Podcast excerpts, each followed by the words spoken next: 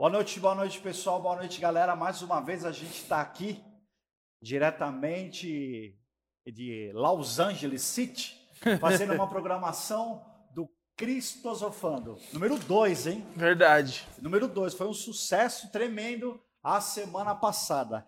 Essa semana a gente colheu algumas opiniões a, a, através da enquete, sugestões, e umas pessoas fizeram um pedido para nós abordarmos um tema bem relevante nos dias atuais, falando sobre ficar no banco.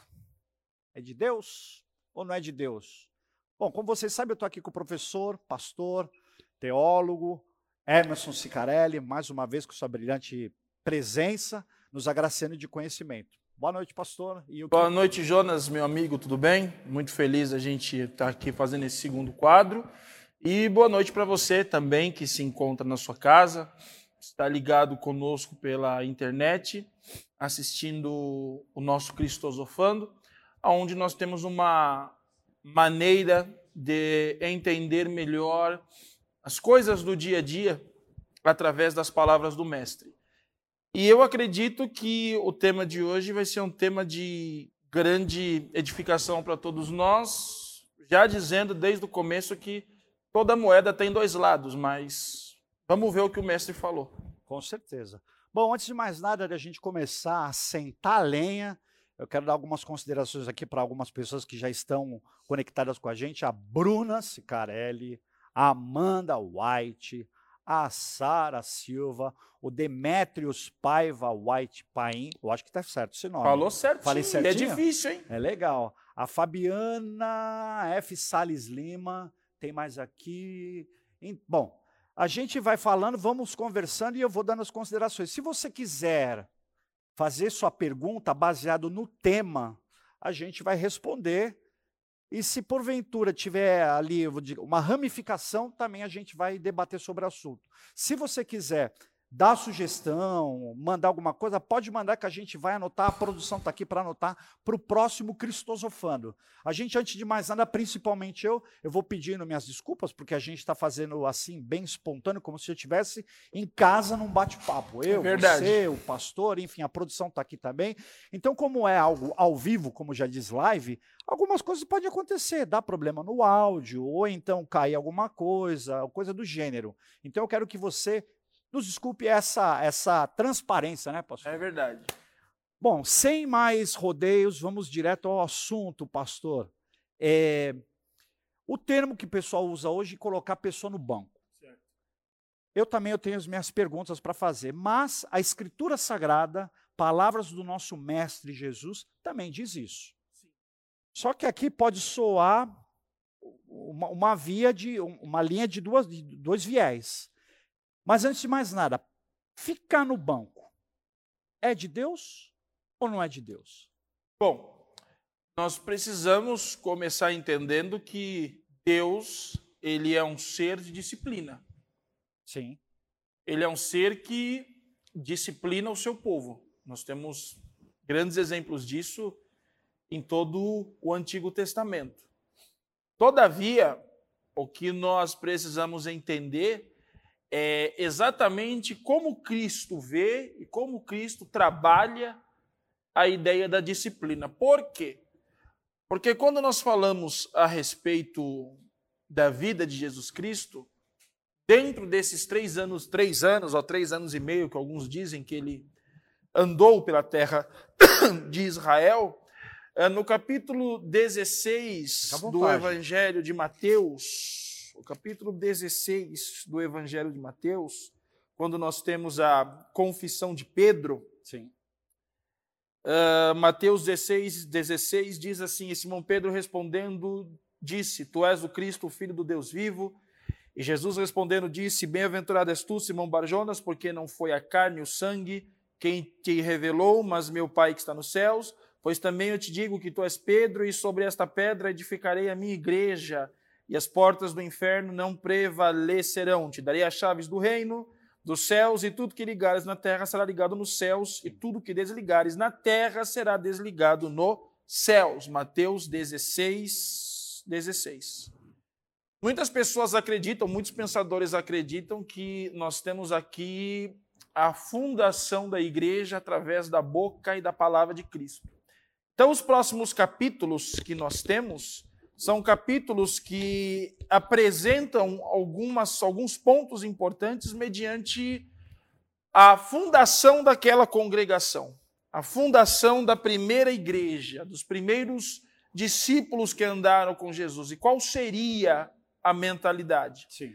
E no capítulo de número 18, o texto começa falando sobre o maior no reino dos céus, onde nós temos um pequeno debate acalorado entre os apóstolos, e eles perguntam para Jesus quem é o maior. E naquele momento Jesus disse: Em verdade vos digo que se não vos converteres e não fizerdes como crianças, de modo algum entrarei no reino dos céus. Portanto, aquele que se tornar humilde como esta criança, esse é o maior no reino dos céus. Então, nós percebemos que os primeiros pontos, né, as primeiras coisas que acontecem em qualquer congregação, já começou a acontecer no tempo de Jesus. E do versículo 15 em diante, o texto começa a falar a respeito do perdão do pecado de um irmão como as pessoas se deveriam se comportar mediante a perdoar alguém que está pecando. Alguém que, em outras palavras, está errando o alvo, não está andando dentro daquilo que o conceito do evangelho ensina. E aí no versículo de número 15, que vai ser a base do nosso tema para falar sobre se o banco é bíblico ou não, nós temos Jesus dizendo: Ora, se teu irmão pecar contra ti, vai e repreende-o entre ti e ele só. Se te ouvir, ganhaste ao teu irmão. Mas se não te ouvir, leva ainda contigo um ou dois, para que pela boca de duas ou três testemunhas toda a palavra seja confirmada. E se não as escutar, diz-o à igreja. Nós não tínhamos igreja física nessa época, mas ele está falando da congregação. E se também não escutar a igreja, considera-o como um gentil e publicano. Aí o negócio aqui já vai ficar sério. Sim. Agora, eu vou fazer umas perguntas para o senhor. É, a gente sabe da necessidade que a, a Casa do Eterno precisa é, da mão do obreiro, da mão do diácono, do presbítero, enfim, do, do serviço eclesiástico. Porém, a gente vê que muitas vezes, pode ser que esteja enganado, mas existe uma certa autoridade exacerbada de alguns ministros, porque às vezes o, o obreiro ele está ali trabalhando voluntário, ele ele está ele tá prestando sua oferta, dando sua vida no altar ali, no, no átrio, né? No altar Sim. não, no átrio, está dando a oferta dele, e de repente uma uma coisa insignificante, para mim pode ser insignificante, uma insignificância, um, uma besteira, um deslize que ele deu, ou coisa do gênero, porque é ser humano, o pastor vai e coloca ele no banco chama ele, às vezes, numa reunião de obreiro ou de diácono, faz a reunião, chama ele, vem cá, fulano, põe ele no altar e humilha ele diante de todo mundo. Esse tipo de comportamento, Jesus aprovaria? Jesus faria isso? Veja bem, é, o próprio Cristo diz que toda árvore ela é conhecida pelo seu fruto. Sim. Pelos seus frutos o conhecereis. Então, quando uma pessoa está andando debaixo da obediência, debaixo daquilo que o Evangelho espera, nós conhecemos pelos frutos bons que essa pessoa produz. Uma pessoa que está pecando, vamos assim dizer, uma pessoa que está falhando, pelo, pelo mesmo fruto, nós vamos conhecer. Então, quando Cristo diz a respeito de um irmão que está pecando, ele apresenta caminhos, ele apresenta níveis de tentativas para que você possa tentar salvar o teu irmão. Então você não deve agir com uma medida drástica, de uma forma de punição, sem antes você seguir as palavras dele, se você realmente Sim. se considera um cristão. Porque nós vivemos em uma época hoje em dia que muitas pessoas já não seguem mais a doutrina do que ele deixou.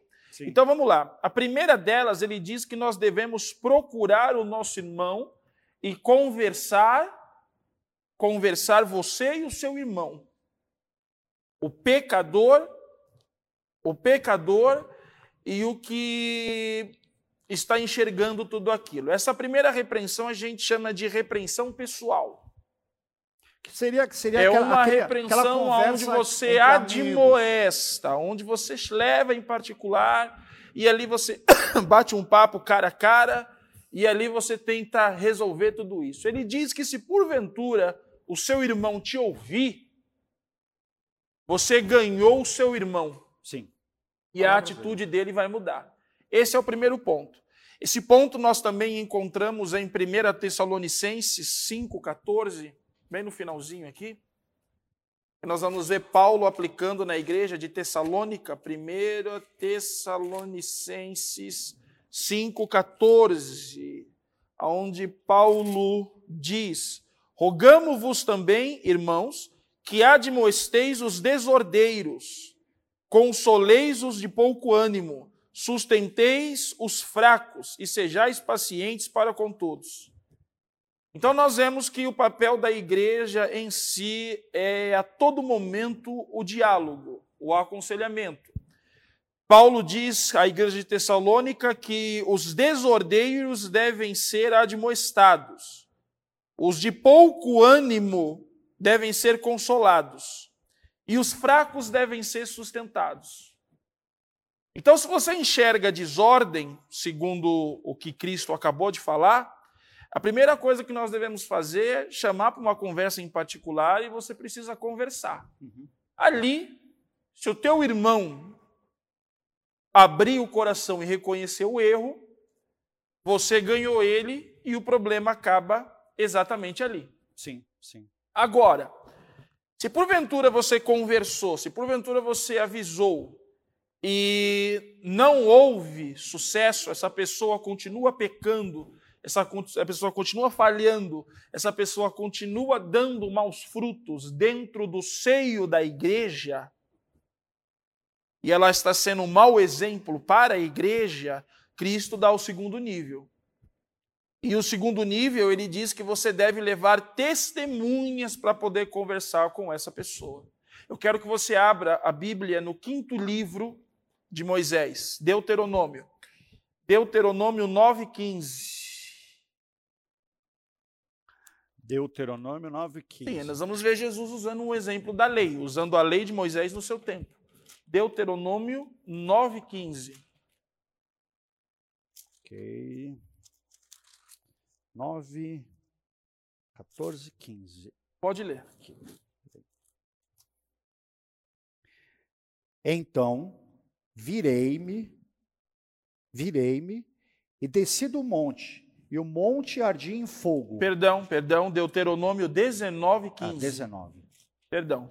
Deuteronômio 19, 15. Pronto, aqui. 19, 15. 19, 15. Isso.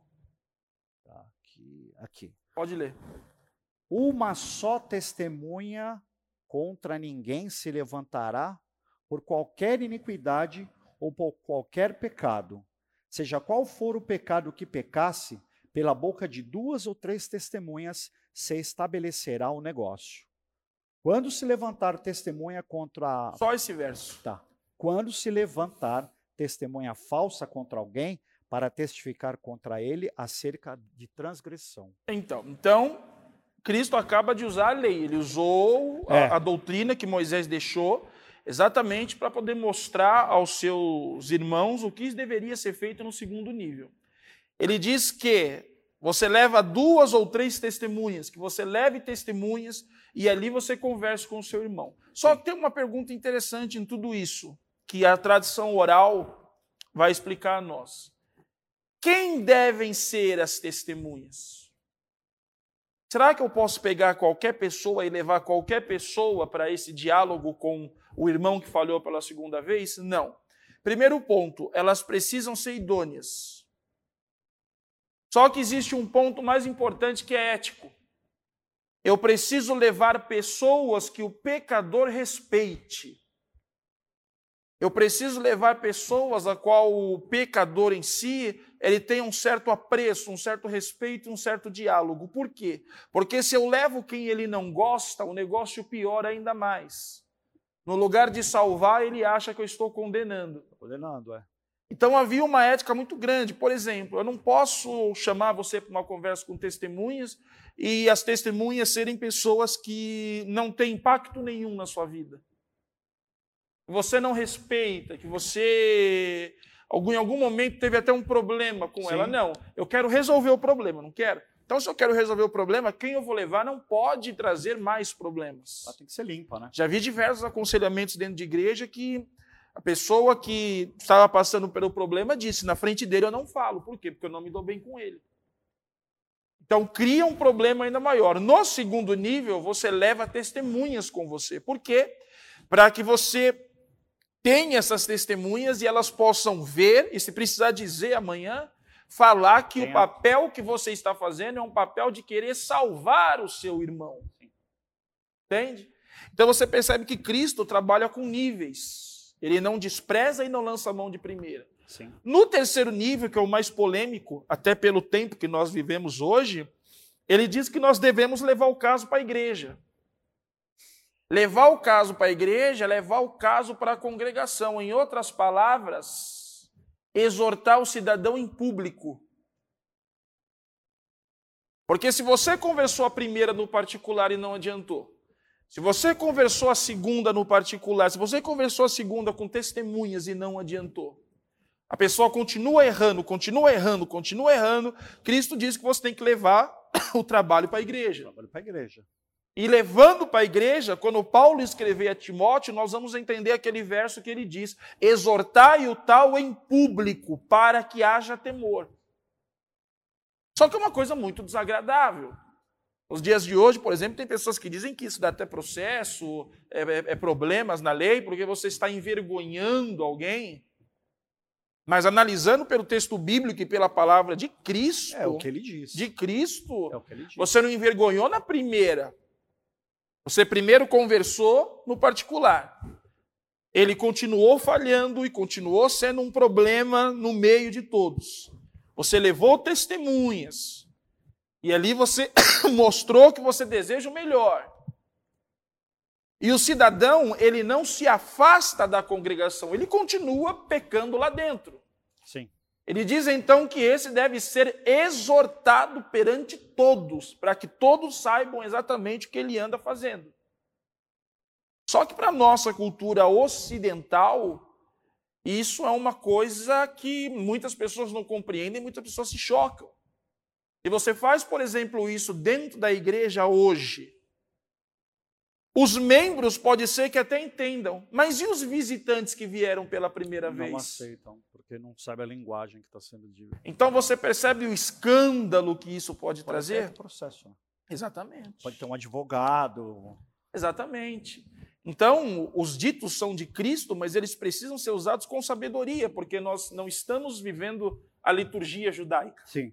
Pastor, aqui, o, o, apóstolo Paulo, ele é bem, ele é bem explícito, que ele fala, rogamo-vos rogamo também, irmãos, que admoesteis os desordeiros. Sim. Aqui ele está sendo bem explícito.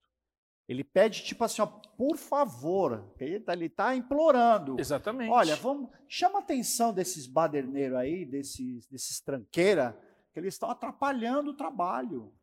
Ou seja, esses, esse que Paulo está falando, esse desordeiro aqui, eles seria, eles estariam fazendo serviço dentro do É aquele que está errando conscientemente, conscientemente não para.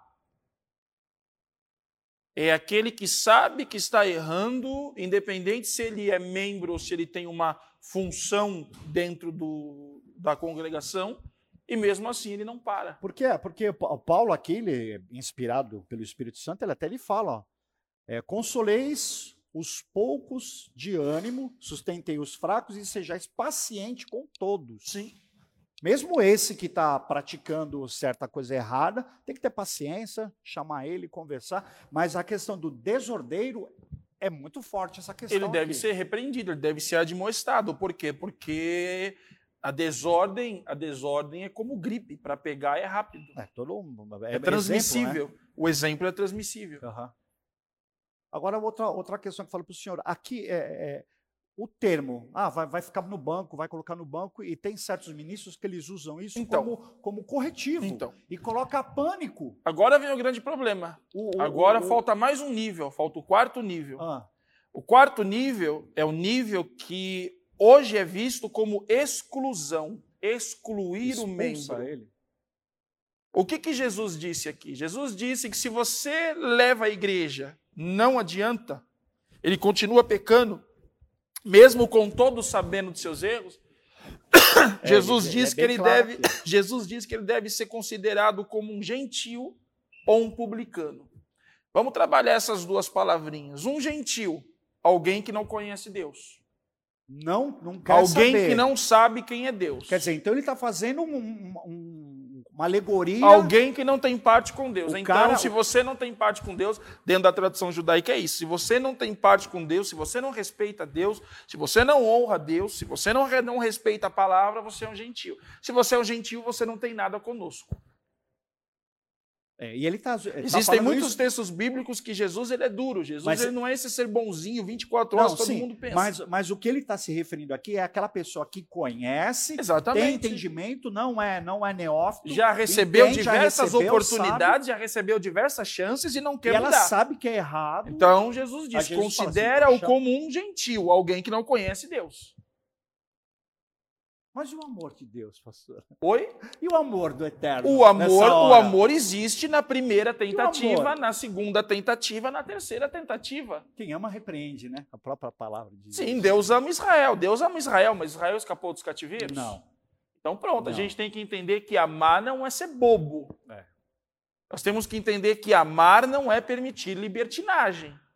Não é ficar passando a mão toda hora. Exatamente. Amar é corrigir. Provérbios diz que quem ama correção é sábio. Sim.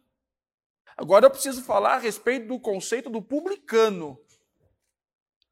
Se o gentil já é Agora, doloroso, o agora vai doer. Por quê?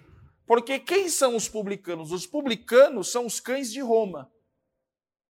E quem são os cães de Roma? Os cães de Roma são aqueles judeus que estão no mesmo cativeiro que você, no mesmo problema que você, só que ele se torna um funcionário do Império Romano.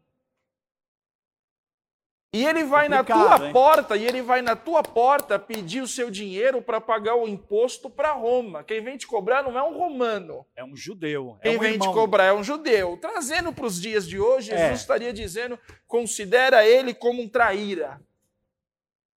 Considere ele como alguém que não vale o prato que come. Considere ele como uma pessoa. Porque ser chamado de publicano, de publicano naquela época, era a escória da sociedade.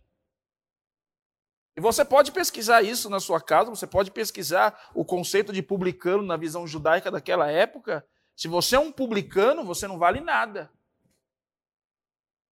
Mas antes de Jesus dizer considere-o como um publicano, Jesus apresentou quatro, três caminhos para você tentar salvar a alma do teu irmão. Agora, por que que nos três caminhos a alma não foi salva? Porque o cidadão não quer ser salvo. Tá, agora a gente partir. desse- não vamos pegar essa linha de raciocínio, é que minha mente aqui está borbulhando. Partindo desse, desse, dessa linha de raciocínio, dessa explicação que o senhor está dando para nós, me vem uma pergunta assim, psicologicamente falando, filosofando, Hum. cristosofando, Sim, eu vou tentar trazer uma mentalidade. sim, sim. sim. Por exemplo, Jesus andava no meio dos bandidos, andava no meio das prostitutas, tanto é que ele era esculachado por causa disso. Eu acho Só que ele entendia que aquilo ali era uma natureza. Então, mas agora vem um grande problema, né? É, todo mundo diz que Jesus andava no meio dos bandidos, mas Jesus salvou um ladrão, mas Sim. nunca andou com o ladrão. Não. Ele não. Todo ele mundo diz que Jesus, todo mundo Ele- diz que Jesus andava no meio de prostitutas. Vamos lá. É, nós não podemos nem afirmar que João capítulo 8, eu acho, é, está falando uma prostituta, está falando uma adúltera. Adúltera. Às é vezes, uma adúltera não é uma prostituta. Outra coisa, salvar, levar uma palavra é uma coisa. Agora, andar, e eu sei que esse pensamento não vem de você, mas é do que dizem, eu acho que andar é um termo muito forte, porque se Jesus andasse de conviver com prostituta, com ladrão, com tudo que não presta, ele ia quebrar o Salmo 1. Bem-aventurado o homem que não anda segundo o conselho dos ímpios, não se detém no caminho dos pecadores, nem se assenta na roda dos escarnecedores. Jesus ele não andava no meio mas, dessa mas, gente. Mas, Jesus apresentava a salvação. Sim, mas a questão que o senhor está falando agora não significa a questão dele é, comungar, de ele ter uma vida igual, dele ser compartilhar dos mesmos atos. Não seria isso? Não, se ele compartilha dos mesmos atos de um ladrão, ele é ladrão. É, então, ele não tô, eu estou me referindo à questão é, é, andar não significa ele compartilhar ou ele estar junto. Ele apresentava, ele apresentava a salvação, é, isso sim. Mas não compartilhar. Isso sim, mas não compartilhar. Uh, eu vou dar um exemplo para você. Eu vou até a Cracolândia fazer uma obra de evangelismo. Eu estou mostrando a salvação, mas eu não vivo naquele meio, eu não sou daquele meio. Então Jesus ele apresentava as boas novas, mas é, esse termo de andar com prostitutas, é, é, andar com ladrão. Primeiro que nós temos que começar a analisar tecnicamente quantos ladrões ele salvou. Isso vai dar polêmica, hein? Quantos ladrões ele salvou? Primeiro, ele salvou o ladrão da cruz. Sim. Porque houve arrependimento. O outro... Se Jesus salvasse todo tipo de pessoa, o segundo ladrão também teria sido salvo. Por que, que o segundo ladrão não foi salvo? Porque o segundo ladrão não se arrependeu. Por que, que esse irmão de Mateus 18 não está sendo salvo? Porque ele não quer ser salvo. É mais ou menos assim, Jonas, é mais ou menos assim. Você está entre a vida e a morte. Eu compro um remédio que pode te salvar, mas você não quer tomar o remédio. A culpa é de Deus? Não. Então, Jesus pregou em três cidades que viram os milagres, ouviram o evangelho e falou: legal, bacana, mas a gente não quer você. A Bíblia diz em Marcos 5 que Jesus salvou o endemoniado gadareno, não foi? Sim. O que, que os porqueiros fizeram? Mandaram ele embora. Poxa, acaba de ver um homem que, vai, vamos dizer assim, acaba, você acaba de ver um homem que a cidade abriu mão e disse é louco, endemoniado, é, anda de noite, se fere com pedras, vive no cemitério. Todo mundo abriu mão, a família abriu mão. Jesus foi, salvou e libertou. Poxa, esse cara não era para ser um testemunho de conversão para a cidade toda? Por que, que os porqueiros mandou Jesus embora? Porque eles tiveram prejuízo e eles não queriam ter prejuízo. Em quantas pessoas você prega o evangelho, eu prego o evangelho, a pessoa olha e diz: tá bom, legal, mas eu não quero, eu gosto de errar, eu gosto de falhar, eu gosto de pecar. Então, esses que gostam de errar, falhar, pecar, prejudicar o próximo, sabendo que está prejudicando o próximo, trata-o como um gentil e um publicano. É forte hein, isso aí. Hein? Sim, lógico que é. Agora me fala uma coisa, a que ponto que no texto lá que, que Paulo fala dos fracos? A pessoa às vezes ela erra, ela não tem, ela não tem controle. Ela, Olha, ela, ela, ela tem até, ela até faz a coisa certa. E outra coisa, espera só um minutinho. É o Sami, né? Sami Rocha. É Sami. Ele está ele tá falando assim, e sobre a exclusão? É correto excluir? A que critério? Bom, bom, segundo o que o próprio Cristo mostra aqui, é um assunto interessante a gente entrar. Uh, a exclusão a exclusão não significa que essa pessoa não possa mais entrar na igreja. Não significa que essa pessoa não possa colocar o pé dentro da igreja. Sim. A exclusão significa que ela não faz mais parte do corpo. Ela não faz mais parte dos hábitos. Tá, deixa, deixa eu entender. Por exemplo, ela não pode mais ceiar. Por quê? Porque ela se encontra fora do corpo que é Cristo. Então, quem não obedece não está no corpo. Agora, esse assunto da exclusão é interessante porque nós temos um caso de exclusão na Bíblia. Nós temos um, um caso de exclusão na Bíblia que se encontra em segundo, que se encontra em 1 Coríntios 5. Carta de Paulo aos Coríntios. É um texto um pouco, um pouco longo, mas a gente vai ler, onde Paulo tem um caso de incesto. Está falando igreja. aí, eu vou procurar aqui. A gente tem que confirmar a palavra. 1 Coríntios 5. 1 Coríntios tá aqui, 5, está aqui. aqui. É bom que a gente impureza da igreja e impureza da igreja de Corinto, repreensões e exortações. Deixa eu ver até onde vai. 5, tá, até o 13. Geralmente se ouve que há entre vós fornicação, e fornicação tal que nem ainda entre os gentios, como é haver quem abuse da mulher de seu pai. Ah. Aí é. é Paulo está dizendo que nem os gentios estão fazendo isso. E, Nem- os, nem- e os crentes de Corinto estão Tavam fazendo, isso. O fazendo cara está pior saindo com a mulher do do, pai. do pai. Tá? Estais inchados e nem ao menos vos entristecestes por não ter sido dentre vós tirado quem cometeu tal ação. Eu, na verdade, ainda que ausente no corpo, mas presente no espírito, já determinei, como se estivesse presente, que o tal que tal ato praticou, em nome de nosso Senhor Jesus Cristo, juntos, vós e o meu espírito, pelo poder do nosso Senhor Jesus Cristo, seja entregue a Satanás para a destruição da carne, para que o espírito seja salvo no dia do Senhor Jesus. Vou continuar. Não é boa a vossa jactância. Não sabeis que um pouco de fermento faz levedar toda a massa?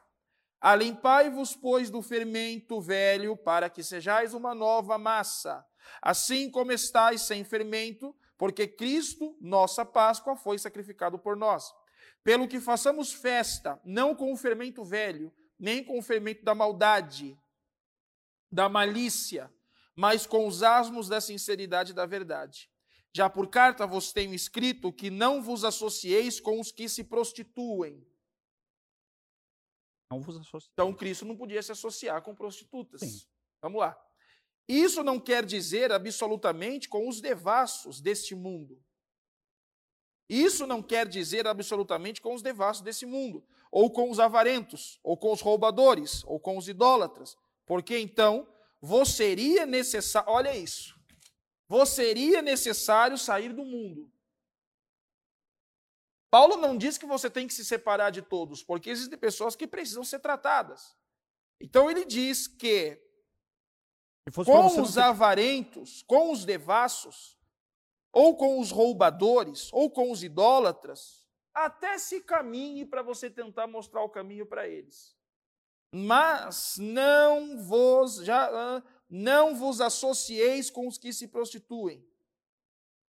Mas agora escrevi que não vos associeis com aquele que dizendo com aquele que dizendo ser irmão Pai do Senhor, Jonas, tudo bem? Pai do Senhor, Jonas. Ô irmão, a paz, tudo bem? Você diz que você é cristão, mas na verdade você é um devasso.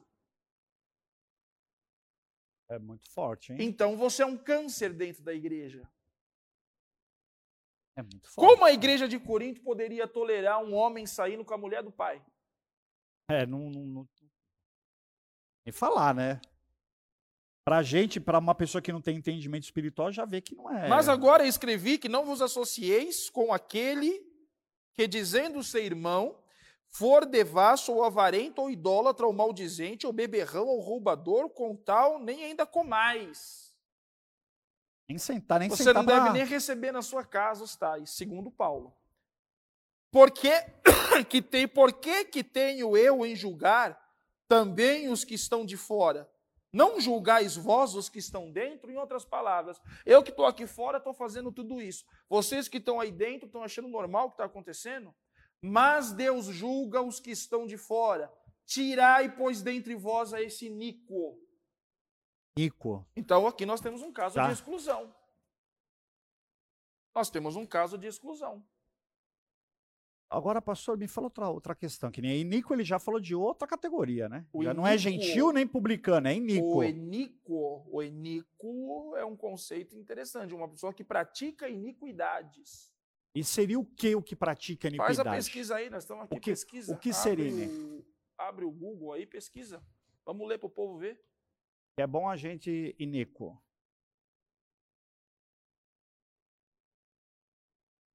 Vamos lá. Iniquidade. Caráter daquilo ou daquele que é iníquo, que é contrário à equidade. Ação, Ação ou coisa contrária à moral, moral religião. e à religião. É. Por que, que ele é iníquo? Porque ele não vai só contra a religião, ele vai contra a moral Contra a moral. familiar. A moral. O camarada saía com a mãe do pai. É o que o texto diz aqui.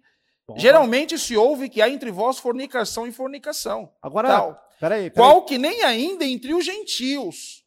Como é haver quem abuse da mulher de seu pai? Agora, pastor, pode ser que às vezes a pessoa está assistindo e está falando, e pode estar pensando assim. Pô, mas eles estão falando um assunto que sempre eu ouvi falar, está catando a Bíblia, papapá. Só que, porém, aqui tem em hebraico. E o senhor é professor de hebraico, manja da arte, O quê? a palavra hebraico de iniquidade. É aqui está explicando, ó, em hebraico, a palavra é, iniquidade. Sem justiça e ela não se encontra na escritura, ou na Bíblia, ó. Sim. Iniquidade. Então, como a esse palavra texto aqui, como esse texto está em grego, como esse- hebraico, ah, mas tem, tem a palavra que, é tra- que, que vem da raiz. Mas como esse texto tá, Lepra. mas como esse texto está em grego, o que, que nós temos que fazer? Nós temos que tomar cuidado porque a linguagem e a, e a expressão que Paulo utilizou aqui, ela pode ter sido uma outra expressão. Por isso que nós não devemos Então, puxar para o texto hebraico. sim, mas aqui, pastor, ele está ele tá dizendo que é o seguinte, que a palavra iniquidade no hebraico não tem. Porém, a palavra iniquidade significa lepra. Jonas, É uma palavra usada que se- é, é uma coisa, deterioração é uma espiritual. coisa que nós precisamos É pesquisar. uma coisa mais é uma profunda. coisa que nós precisamos pesquisar para poder falar com, com toda a clareza a respeito disso. Mas já que você falou a respeito de lepra, só para quem está assistindo entender, o conceito da lepra distanci, distanciava o homem É. do eterno pela seguinte questão, porque a lepra ela tira a tua sensibilidade. Então o leproso, ele se torna na visão do Antigo Testamento, o leproso é aquele que não tem sensibilidade a Deus. O iníquo, ele não tem sensibilidade para a moral, ele não tem sensibilidade para a ética, ele não tem sensibilidade para a religião. Entende? Sim, sim. Então, esse é o conceito do iníquo. O iníquo é aquele que não tem bom senso. O iníquo é aquele que comete ações onde ele não pensa nas consequências, ele não pensa em quem ele vai machucar, ele não pensa em quem ele vai ferir. Simplesmente ele faz e não está nem Eu aí. acho que nessa primeira parte que nós já tratamos a respeito do pensamento de Cristo e do pensamento paulino sobre, o, sobre a maneira de você tratar o irmão que está pecando, é interessante agora a gente entrar no conceito da igreja de hoje. O banco de hoje. Ó, interessante aqui, pastor. Aqui fala também, ó, que observa que a iniquidade pra é uma condição. Ah, É uma só para terminar aqui, é uma condição, ou seja, um praticante de erros sucessivos. sim. Alguém que vive naquele caminho de erros sem arrependimento algum, que é a iniquidade. que é Mas, mas os, mas os quatro níveis que Cristo É ensinou, por que, que chega no quarto? Você concorda que para você chegar no quarto nível, primeiro, é, é porque não ouviu o primeiro, é porque não ouviu o segundo, Não é deu. porque não ouviu o terceiro e não ouviu o quarto? Sim. É exatamente isso. Agora, pastor, agora a questão do que, que- do que foi pedido para a gente debater aqui hoje sobre colocar no banco. Esse colocar no banco serve para quem? Para quem só presta serviço eclesiástico? Veja bem, eu acredito que colocar no banco, perto do que nós lemos, tanto com Cristo falando como Jesus como- falando, é até mais suave do que eles faziam. É mais suave. é mais suave. Por quê? Porque Cristo mandava excluir. Considerai o tal como um publicano, como um gentil. Eu não ando mais com você.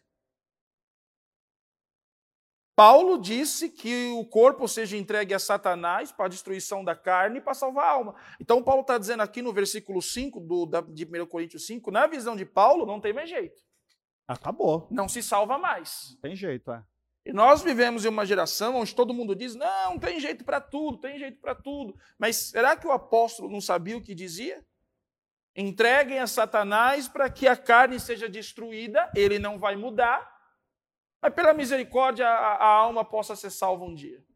Entrega a alma Então nós lobos, temos mas- duas visões totalmente duras nesse texto, ok? Muito duras. Todavia, os tempos mudaram. Todavia, hoje nós temos uma congregação, nós temos um ambiente físico. Sim. Nós temos uma comunidade. Eu acredito que a indisciplina do banco é uma faca de dois gumes. É uma maneira de você mostrar à igreja que existe autoridade e que a palavra deve ser cumprida, mas também é uma maneira de você fazer com que a pessoa em tese, não saia do convívio, nós continuamos te amando, mas você vai passar um tempo de reflexão aí para você ver o que né? você fez. Só que todavia não funciona. Só que todavia não funciona. Por quê? Porque nós vivemos em uma época que hoje em dia existe igreja em tudo quanto é lugar. Nós não estamos no, no, no século I, no século III, e... no século V. Nós não estamos em uma época onde só havia uma comunidade da época. Porque a gente tem que entender, Jonas, que quando nós lemos carta de Paulo à igreja tal, carta de Paulo à igreja tal, a gente não está falando de uma obra de alvenaria, nós estamos falando de é, uma comunidade que se encontrava em cavernas, se encontrava na casa de alguém. Quando você pensa na igreja de Éfeso, quando você pensa na igreja de Tessalônica, quantos membros você imagina?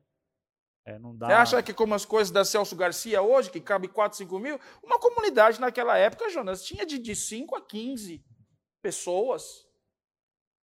Isso é um quadro histórico. Quando Sim. você lê, por exemplo, as obras de Hernandes Dias Lopes, um grande escritor brasileiro, ele, ele fala sobre isso. Então, vamos lá. É, naquela época, Jonas, você morava em Corinto, correto? Ou você ficava naquela comunidade, ou você saía da fé. Não tinha outra congregação para você ir. Ou você estava ali ou tchau. Era uma por cidade. Agora, hoje, você pega uma avenida, você pega uma avenida, tá aí, é cada, você, você pega uma avenida, nas igrejas não tem nem mais aquele conceito de respeito de, de 100 a 100 metros, de 1 a 1 quilômetro. É nego abrindo igreja um em cima do outro. Então vamos lá. O Jonas tem uma igreja, de repente o Jonas foi Caxias, bateu firme. Aqui eu não vou permitir. Você vai pagar um ano de banco. Ah, eu vou pagar um ano de banco? Tem uma igreja a 500 metros daqui. Os pastores não têm comunicação. Os pastores não se respeitam mais. O negócio virou bagunça. É que na realidade naquele tempo eles levavam ao pé da letra. Ou eu mato. Muitas comunidades, morro, né? muitas comunidades se abriram. Hoje em dia, o negócio é o seguinte: você é meu obreiro, vamos lá. Se você não concorda com as minhas ideias, você abre um CNPJ ali, você abre uma igreja do jeito que você pensa. É. Então, hoje em dia, ninguém mais quer ficar sentado num banco passando vergonha. Só, só, só, aceita o banco aquele que tem temor a Deus e realmente e quer reconhece, ser, né? Quer ser tratado e quer mostrar para o povo que ele vai dar ele a volta tá, por que cima. Ele vai dar a volta por Todavia, cima. ele tem que se preparar para comer o pão que os crentes amassaram. Vocês me ouviram bem? É Não é o pão que o diabo amassou, é o pão que os crentes amassaram. Por quê? Porque ele vai receber ataque de cima de púlpito, vão ficar pregando coisas que ele fez durante um ano, dois anos, três anos. Poxa, o negócio é feio. Então, essa, essa disciplina que existe de banco, ela é uma tentativa de salvar, mas que muitas vezes não dá certo. Deixa eu só dar umas considerações aqui, pastor, que tem um monte de gente falando. O Fábio Nardoni está dando boa noite, dizendo Fala, junto. Fabião, tem que voltar, hein, meu? Saudade de você. Carlos Roberto Ribeiro está dando boa noite Betinho. também. Aqui tem uma pergunta que eu já vou fazer. Peraí, a Fê Silva está dando boa noite. O Sami acabou de falar. Bom, aí está o pessoal falando, dando shalom, o Sami também falou. Agora eu quero pegar essa pergunta aqui, que parece ser legal. Ó.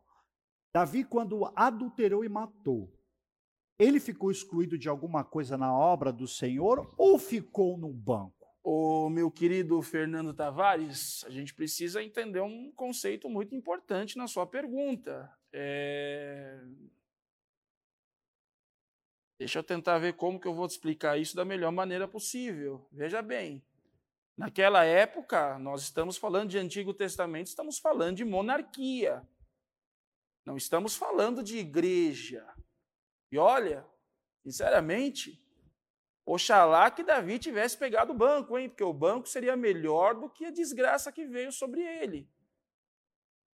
Davi pode não ter pegado o banco, mas eu posso ler o texto para você, não tem problema nenhum. Vamos coisa, lá. Teve coisa mais grave. Né? Vamos lá, mais grave? Eu, prefiro, eu preferiria mil bancos do que passar pelo que Davi passou. Vamos lá. Eu estudei esse texto curiosamente ontem. Aí daquele que coisas... cai na mão do Deus Altíssimo. Vamos lá. Ah, segunda Samuel, segunda Samuel, segunda Samuel, Acontece o seguinte, produção, naquela época, eu ia terminar, enquanto o pastor vai procurando sim, aqui a sim. tese, eu vou fazer minha conclusão. Segunda Samuel. É que naquela época o povo ou mato ou morro. Vamos lá. Hoje É ou eu corro pro mato, ou eu corro pro morro. Entendeu? Não é essa de matar, não. Posso ler? Pô, por gentileza. Vamos lá, 2 Samuel 12, 7. Então disse Natan a Davi: Tu és este homem.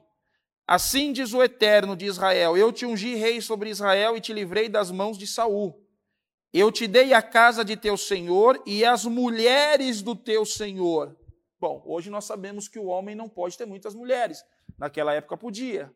São tempos diferentes e interpretação textual diferente, querido Fernando. Nós precisamos estudar de acordo com o conceito da época, da cultura e do ambiente. Vamos Sim. lá. Eu te dei a casa do teu senhor e as mulheres de teu senhor em teu seio, e também te dei a casa de Israel e de Judá. E se isto fosse pouco, mais te acrescentaria tais, tais e tais coisas. Então, Davi, naquela época, Jonas, podia ter toda mulher que ele desejasse ter, desde que ela fosse solteira. Poxa. Você pegou essa? Davi poderia ter. Por que, que Deus nunca puniu ele pelo harém de 700 mulheres e 300, 300 mulheres, 700 concubinas? Não é só Salomão que tinha aquilo. Todos os reis de Israel tinham isso. Era cultural. Então o problema naquela época, tá, gente? Não era ter muita mulher, foi mexer com mulher casada. Toda concubina era solteira, não casada. Mas vamos continuar para falar do, do, bancão que o Davi tomou aqui. Vamos lá. Hum, por que, pois, desprezaste a palavra do Senhor, fazendo mal diante dos seus olhos? A Urias o Eteu feriste a espada, e a sua mulher tomaste por tua mulher, e a ela mataste, a ele mataste com a espada dos filhos de Amon? O, a, a, punição de Davi, gente. Versículo 10. Agora, pois, não se apartará a espada jamais da tua casa. Ah. Portanto, me desprezaste e tomaste a mulher de Urias, o Eteu, para que te seja por mulher. Assim diz o Senhor: Eis que suscitarei da tua mesma casa um mal sobre ti. E tomarei tuas mulheres perante os teus olhos e as darei ao teu próximo. Olha o que Deus está dizendo. Deus que ele vai pegar todas as mulheres que Davi tem e dar para outro homem. O qual se deitará com tuas mulheres perante o sol, perante este sol. Porque tu fizeste em oculto, eu farei esse negócio perante todo Israel, perante o sol. Meu pai. Para a gente encerrar essa resposta, quem foi que pegou as mulheres de Davi, levou para a parte mais alta da casa, montou um harém e coabitou com elas à luz do sol? O próprio filho dele. Mas o que a gente descobre nesse texto? Que foi Deus que levantou Absalão para fazer isso.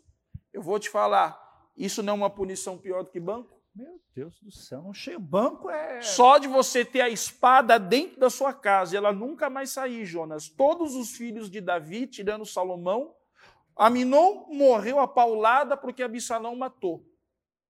Tamar foi estuprada pelo meu irmão Aminon. Adonias também morreu.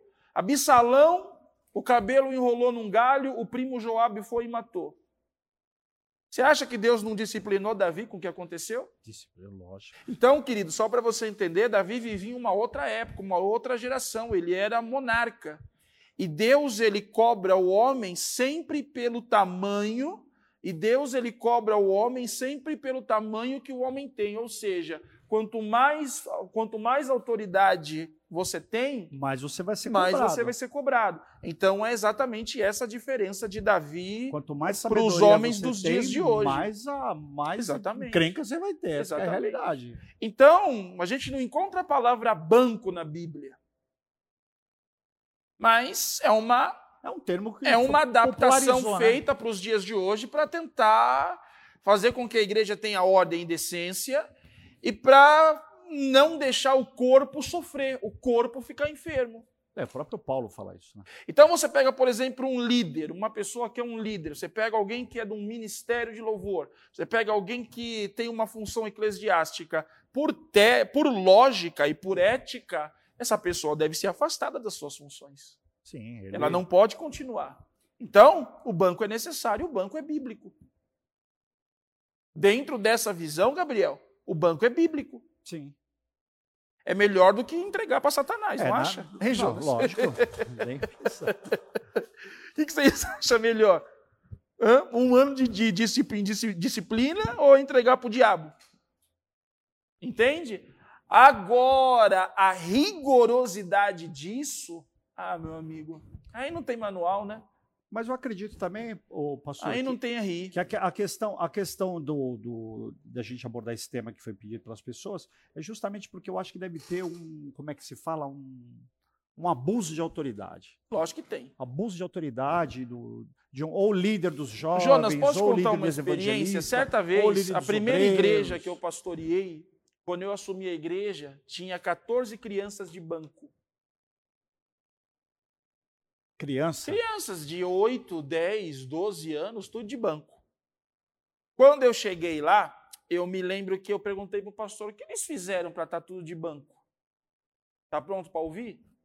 Tá pronto para ouvir? Esse aqui usou bermuda. Ah, pelo amor de Deus. Eu como, mas, Mas é mas isso- existe Mas é isso assim. aí que, eu tô, que o Vamos pessoal lá. deve estar falando. Esse aqui usou bermuda. Esse aqui jogou bola na favela.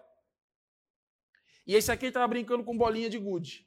Aí colocou no banco. A primeira igreja que eu assumi, eu lutei para as mulheres subirem no púlpito. Elas não queriam. Porque elas aprenderam que mulher não pode subir no Não pode altar. subir no altar. Então fica difícil, porque, a, porque se mulher não tem valor na Bíblia, poxa, a Esté foi rainha. Não tem lógica você não poder subir no púlpito, mas Deus levantar uma rainha. O que, que eu fiz quando eu cheguei lá? Eu olhei para o pastor, meu amigo, não vou falar o nome porque não é ético, mas falei para ele: o senhor já me deu autoridade para assumir a igreja? Ele disse sim. Falei: todos vocês estão fora do banco. Ele falou: você ficou louco? Vou falei, jogar não. bola. Eu falei: não. Falei: vai jogar bola, vai brincar de bolinha Puxa de os gude aí, vamos vai pôr bola. uma bermuda. Por quê? Porque está ferindo até o direito, da, o, o Oh, direito constitucional da criança. Entendeu? O direito constitucional da criança. Eu tirei todo mundo do banco. É, o Então, é, então exi- existem pessoas nos- ainda nos dias de hoje, né? Não vamos citar nomes, que leva banco porque foi para praia. usou bermuda, ficou sem camiseta na Ficou sem na- na- camiseta porta na, de praia, na porta de casa. Então, o que, que acontece isso? Isso não é bíblico, isso não vem de Deus. Isso daí vem do líder espiritual que você, o culpado não é seu líder, você escolheu seguir. Só que se você escolheu seguir esse líder, você tem que obedecer. Porque também é Não adianta escrito também, reclamar. obedecer, Ninguém né? colocou uma arma na sua cabeça para você seguir esse caminho. Você escolheu, portanto, honre o seu líder. O Fernando está dando um recado novamente. Ó, legal, pastor. Deus abençoe. Aprendi mais uma hoje. Ô, Fernando, disponha. O que você precisar, a gente está aí para poder ajudar e, e crescer no conhecimento. Todos nós aqui estamos para aprender. Bom, a visão que eu tive, a visão que eu tive em relação a ficar no banco, para mim é a questão mais da obra, né? Do obreiro, do diácono, do presbítero que apronta e o pastor chama. Porque a vi- a visão que eu tenho é essa: o obreiro pisou na bola, o pastor vai chamar ele, particular, como Jesus ensinou. Olha, o que aconteceu? Ele abre o coração, se quiser ser ajudado, vamos ajudar. Ó, você vai ficar mais ajudado cuidado. e ele desejar transformar deseja- os seus hábitos e mudar. Dese- Transformação. Beleza. Ele não quer, ele cometeu coisa pior. Chama ele, chama mais dois que tenha patente, que tenha Sim. caráter moral, Sim. que ele não vai olhar nada e falar, "Ô, os dois são pior que eu, por que, que tá me chamando de Exatamente. testemunha? Boa, Jonas. Boa. Como é que o senhor está chamando? É isso Aquele ali aí. é pior que eu. É isso Aí, aí. o senhor chama dois limpos e fala assim, ó, tá vendo? Tô chamando a atenção É dele. isso tá- aí. Aí saiu, beleza, tá ok. Daqui a pouco ele apronta de novo. Aí eu sou obrigado a levar Dá para mais igreja. uma água para mim aqui, pessoal. Aí eu sou obrigado a levar para a igreja. Porque a igreja vai interpretar o senhor como uma má E pessoa. pode se preparar para e pode se preparar para dar escândalo, que vai ter gente que vai ir embora da igreja, não vai entender, vai falar o pastor é duro demais, Não, só porque que não sabe o que está acontecendo. Às vezes aquele que foi colocado no banco, ele é legal com todo mundo. Só que a Sim. pessoa não sabe por trás do, do, do backstage Ó, como o isso que você é. falou, a gente não pode deixar passar. Vamos lá. É... 2 Timóteo, onde que está? Segundo Timóteo, será que eu não anotei? Hebreus 10, 20. O testemunho. 1 Timóteo 5, 20. Jonas, eu quero que você leia esse texto aqui. Ó. 1 Timóteo 5. 1 Timóteo 5, 20. Esse livrinho pequeno que a gente nunca abre, né, meu? Essa abrir, vamos abrir, vamos abrir É até tá- Tito hoje. É que o senhor está acostumado a abrir em hebraico, 5, né? 20, vamos lá. 5,20, vamos lá. 1 Timóteo 5. Pessoal, escute só. Aos que pecarem, repreende-os na presença de todos, para que também os outros tenham temor. É, dá para seguir muito que o que o irmão Paulo fala, porque senão a gente vai ter problema. Mas está aí na Bíblia, pessoal. Aos que pecarem, repreende-os na presença de todos, para que também os outros tenham temor. Se você Ou olhar, seja, Paulo está no nível 3 do que Jesus falou, não está errado. Em outras palavras, aqui o que o Paulo está querendo, o que Paulo está querendo dizer é o seguinte: chama esse que está contaminado, já dá um show na frente de todo mundo para que os outros não venham fazer igual e você venha ficar Vamos para sem, sem, Tito. sem rei. Onde que está Tito? Tito é uma cartinha tão pequena. Tito. Timóteo. Eu vou falar, essa questão de banco é sério, hein? Tito. Vamos para Tito. Tito 3, 10 e 11. Vamos lá, Tito 3, 10 e 11. Aqui, ao homem herege, depois de uma e ao homem herege, depois de uma e outra admoestação, evita-o. Sabendo que esse tal está pervertido e peca estando já em si mesmo condenado. Ou seja, você está sendo avisado. nós devemos evitar. Mas esse conceito, ele já vem desde o Antigo Testamento. No Antigo Testamento era até pior, porque no Antigo Testamento morria. Era, era a lei, né? A lei do Salmo 1, o, o Jonas, bem-aventurado, termo bem-aventurado Feliz seja você. será feliz, vai, dar, vai, vai ter sorte na vida. Você vai se dar O bem. homem que não andar segundo o conselho dos ímpios, não se deter no caminho dos pecadores e, não, se assenta na roda dos escarnecedores. Quando Jesus foi perante quando Jesus foi perante Pilatos no julgamento, Pilatos mandou ele para Herodes, correto? Sim. O tetarca. Por que, que Jesus não abriu a boca e não disse uma palavra para Herodes? Porque Jesus sabia que ele estava na frente. De uma autoridade? Não, ele sabia uma autoridade política, mas o caráter dessa autoridade era um caráter pior que de publicano. Não adiantava Então o nada. que, que Jesus fez? Não vai adiantar eu falar com você. Jesus se calou e ficou quieto. Entende? Então, eu acho que esse Mateus capítulo 18, para nós cristãos e líderes, né? Ele é um manual. Ele é um manual que nós devemos saber usar com sabedoria. Tem caso que o nível 1 já funciona. Um bate-papo, as coisas se acertam. Agora você pega, por exemplo, vai um cara aqui, vamos lá, vai, roubou a tesouraria, roubou a igreja. Você pega um caso, silêncio aí. Você pega um caso grave, um, um, caso terrível. Tem caso que já é nível 4.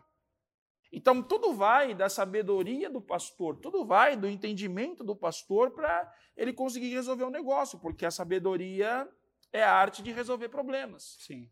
Então, o banco, ele pode não ser bíblico no conceito da palavra, Mas, a repreensão, a a repreensão é, é algo adaptável e, E o utilizado Eterno nos dias exorta de quem ele ama, né, pastor? Poxa, exatamente.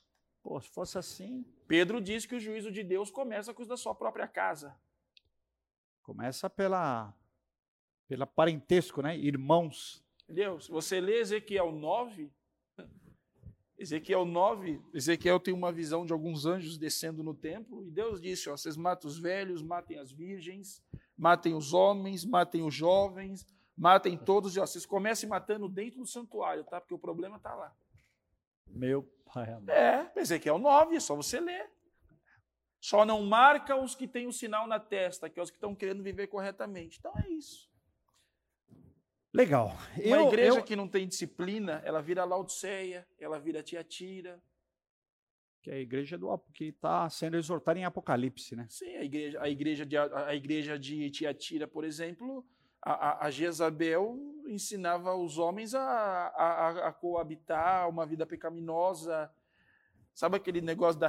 É um exemplo, tá, gente? Aquele negócio da happy hour, saiu da happy hour, ah, uma biritinha não dá nada. Não, não, vai lá, vai lá, vai lá. Pô, se não tem banco numa igreja dessa, vira o quê? Vira boate. E o pior que é para o pior ainda é quando a pessoa presta serviço eclesiástico, né? Sim, ah, hoje a Sara. Vamos lá. Hoje a Sara me fez uma pergunta e não soube responder, então vou aproveitar a pergunta para vocês. Ela me perguntou se eu ainda falava em línguas. A minha resposta foi não. Mas a dúvida dela é: quando uma pessoa se afasta da igreja, se ela continua sendo batizada com o Espírito Santo. E se um dia ela voltar, ela vai saber falar em língua do mesmo jeito? Bom, um, a presença do Espírito Santo, ele, ela acontece onde ele encontra morada. Cristo disse que quando a casa está vazia, os espíritos imundos procuram a casa. Mas quando a casa está limpa e, ador e adornada, a presença do Eterno estará lá. Então, uma pessoa batizada com o Espírito Santo não deixa de ser batizada com o Espírito Santo. Respondido, né? Bom, eu acho que aqui eu quero agradecer algumas pessoas, ao, mais uma vez ao Fábio, ao Carlos, ao Fernando, a Nilda, a Vera Maria Vasconcelos, é muito bom o ensino. Obrigado, Vera. Fernando, mais uma vez, Deus abençoe. Bom, pastor, acho que já esclareceu legal, eu aprendi muita coisa. Eu fico grato por essa oportunidade de mais uma vez estar participando com o senhor do Cristosofando. Ô, produção, a gente tem que começar a criar aí uma fanpage, criar uma caneca É aqui isso mesmo, é Cristosofando, para dar para os internautas, né não? É. O que o senhor acha da ideia? Uma caneca sortear para o pessoal, para divulgar? E além disso, pessoal, vou pedir para vocês o seguinte: compartilha essa live. Você que faz parte do corpo de Cristo, que é membro aqui da Igreja Assembleia de Deus do Imirim, mas que você faz parte do corpo de Cristo. E você tem essa visão que nós temos de levar o evangelho, independente da placa, compartilha a nossa, a nossa live, faz a sua pergunta. Se quiser fazer uma visita, vem fazer uma visita aqui também, sem compromisso Sim, nenhum. será bem-vindo. Será muito bem-vindo. Eu fico grato mais uma vez por, esse, por essa aula, que não foi um programa para mim, foi uma aula. Toda semana é uma aula. Eu quero agradecer a produção que está aqui engajada. Tem fotógrafo, tem operador de áudio, tem o Osama Bin Laden sentado ali. Aquele ali já está no banco lá, pastor. ó. Aquele ali, ó, aquele é uma ameaça, o estilo. Nossa, já era. Já Tem- era, né? lugar aí que se entrar, já não, era. eu de brinco, então? Eu que uso brinco, piercing, nossa, já era. Já era. Peço- Essa barba aqui em alguns lugares é indisciplina. Essa- é lógico, então. É, eu quero agradecer a presença de todos. Ah, Silde Gray acabou de entrar aqui, a minha mulher, pastor. Olha lá, acabou de entrar agora. Bacana. Precisando fazer uma visita, hein? Te espero na próxima ceia. É, com certeza. Eu quero agradecer a presença de todos mais uma vez. A próxima semana a gente vai vir com outro debate. Vocês mandam para cá o que vocês querem saber. Pode mandar pergunta polêmica. Aqui não, aqui não tem papa na língua, não. O pastor aqui tem um coração aberto, ele tem uma mente bem legal. Não tem aquela questão de colocar no banco a gente, não, porque faz pergunta dura. Aqui não tem essa crise. A semana que vem a gente vai estar mais uma vez na quinta-feira fazendo Cristosofando. Compartilha essa live. Manda aquele seu amigo, aquela sua amiga, aquela pessoa que está afastada, né, pastor? A pessoa está afastada, fala assim: ah, meu, eu estou de saco cheio, não quero mais saber. Pô, aqui é light, aqui a gente bate Sim. papo legal. Sim. Vem para cá, vem para o Cristosofando e a semana que vem a gente já vai preparar um material. Ou sei lá, uma camiseta, Sim, nós vamos produção. planejar um negócio legal. Vamos Uma lançar xícara. a fanpage. fanpage, né? Vamos fazer uma fanpage, vamos distribuir alguns brindes aí. Você Mas isso seguir. É com o tempo, não estou prometendo para a próxima semana, não. A gente Sim. vai sentar e vai conversar, é tudo um projeto. E você manda, manda, manda a pergunta para cá, a produção vai selecionar a qual for melhor, a que for mais polêmica, a gente vai entrar aqui na programação. Quero agradecer mais uma vez a presença de todos, que o Eterno abençoe sua vida, seu final de semana. Quero agradecer a produção, que sempre está imbuída aí com um pulso forte, fazendo uma transmissão legal. Quero agradecer a todas as pessoas que participaram e principalmente a pessoa do meu professor e amigo e pastor Emerson Sicarelli. É. A palavra é do senhor, pastor. Lembrando, irmãos, que é muito importante entendermos que tudo aquilo que serve para correção, tudo aquilo que serve para lapidação e para melhora do homem deve ser visto com bons olhos. Então, o nosso Deus é um Deus de correção e o Filho, ele veio salvar, mas antes ele veio corrigir. Primeiro Jesus corrige e depois ele salva. A obra redentora do Espírito Santo é uma correção no nosso ser através da consolação. Portanto, a Bíblia é um livro de repreensão. Mas eu quero que você entenda que a, que a repreensão é algo que nós vivemos desde quando nós nascemos. Um dia você foi repreendido pelo seu pai, um dia você foi repreendido pela sua mãe. Pode ser que você não tenha gostado, mas essa repreensão te fez bem e hoje você está aqui. Então, entenda que o banco dentro da igreja é uma ferramenta que, utilizada do jeito certo, na hora certa e com um acompanhamento, não basta apenas jogar no banco, um acompanhamento, você é importante, pode ter solução sim. Quero agradecer desde já a minha equipe, minha produção, Gabriel, uh, Diego, um, eu esqueci o nome do até live, como é que eu vou esquecer? O Léo, o Léo que fez a foto hoje, meu amigo Jonas Silva que está aqui, e a todos vocês que nos acompanharam, nos assistiram. Curte a nossa fanpage, vai ter muita coisa bacana lá. E na próxima quinta-feira a gente se encontra com o próximo tema para o nosso Cristosofando. Só para encerrar, o senhor fez eu lembro, tem uma, tem uma, tem uma, uma, ah. uma memória que guardada aqui. Eu Sim. lembro que quando eu eu eu estava de obreiro, que eu já fui obreiro também. Sim. Eu aprontei uma que nem vou falar, que senão vão arrancar minha cabeça, mas aprontei uma grave. E um pastor, aquele pastor, é, ele é, nossa, pensa num pastor que era com chicote na mão. É. Aquele era pura lei, aquele era Moisés. Puro Riléu, do não século puro chamai, puro chamai. Aí eu falei assim, eu, preciso, eu vou ter que contar para ele. Só que antes de, de acontecer o fato, eu cheguei nele e contei. Eu falei assim, pastor, aconteceu isso, isso, isso, isso comigo. Ele falou assim: Jonas, você no meu lugar, o que você faria? Sim. Eu simplesmente olhei para ele, gelou minha barriga, tirei minha gravata, enrolei ela, coloquei no bolso. Falei, pastor, posso ficar no banco por um período? Ele falou assim: Olha, não era isso que eu desejo, não é isso que eu desejo para você, mas eu quero que você continue nas reuniões, participe das reuniões conosco. É bom para você refletir um pouquinho, mas eu vou estar tá aqui para te atender todos os dias, toda hora, qualquer momento, qualquer segundo. E era um pastor mosaico lá, ali, ó, lei. E foi o pastor que mais Exatamente. abençoou minha vida. É a sinceridade, aí. né? É bom, é isso aí. A gente está terminando o Cristosofando. Peço para você também, se quiser me seguir na minha fanpage, Jonas Silva. Bom, lá no... Tem um pastor que Claro, você conhece que, sem eu fazer nada, ele já me pôs de banco uma vez porque eu não aparecia nas reuniões de escola dominical. Ele trancou a minha agenda por três meses. Eu era itinerante, fiquei sem empregar durante muito tempo. Mas posso te falar, eu agradeço a ele por isso que ele fez, porque isso me, isso me ensinou a ser submisso. E quem ama correção é sábio. É. Então, eu acho que todo mundo, em algum momento, já passou por isso na vida, né? Eu agradeço a Deus também. Mas é isso aí, pessoal. A gente se encontra na próxima. Deus Lá, abençoe pastor. no Lá. nosso Cristosofando. Até a próxima é semana. Aí. Tchau, tchau. Tchau, tchau.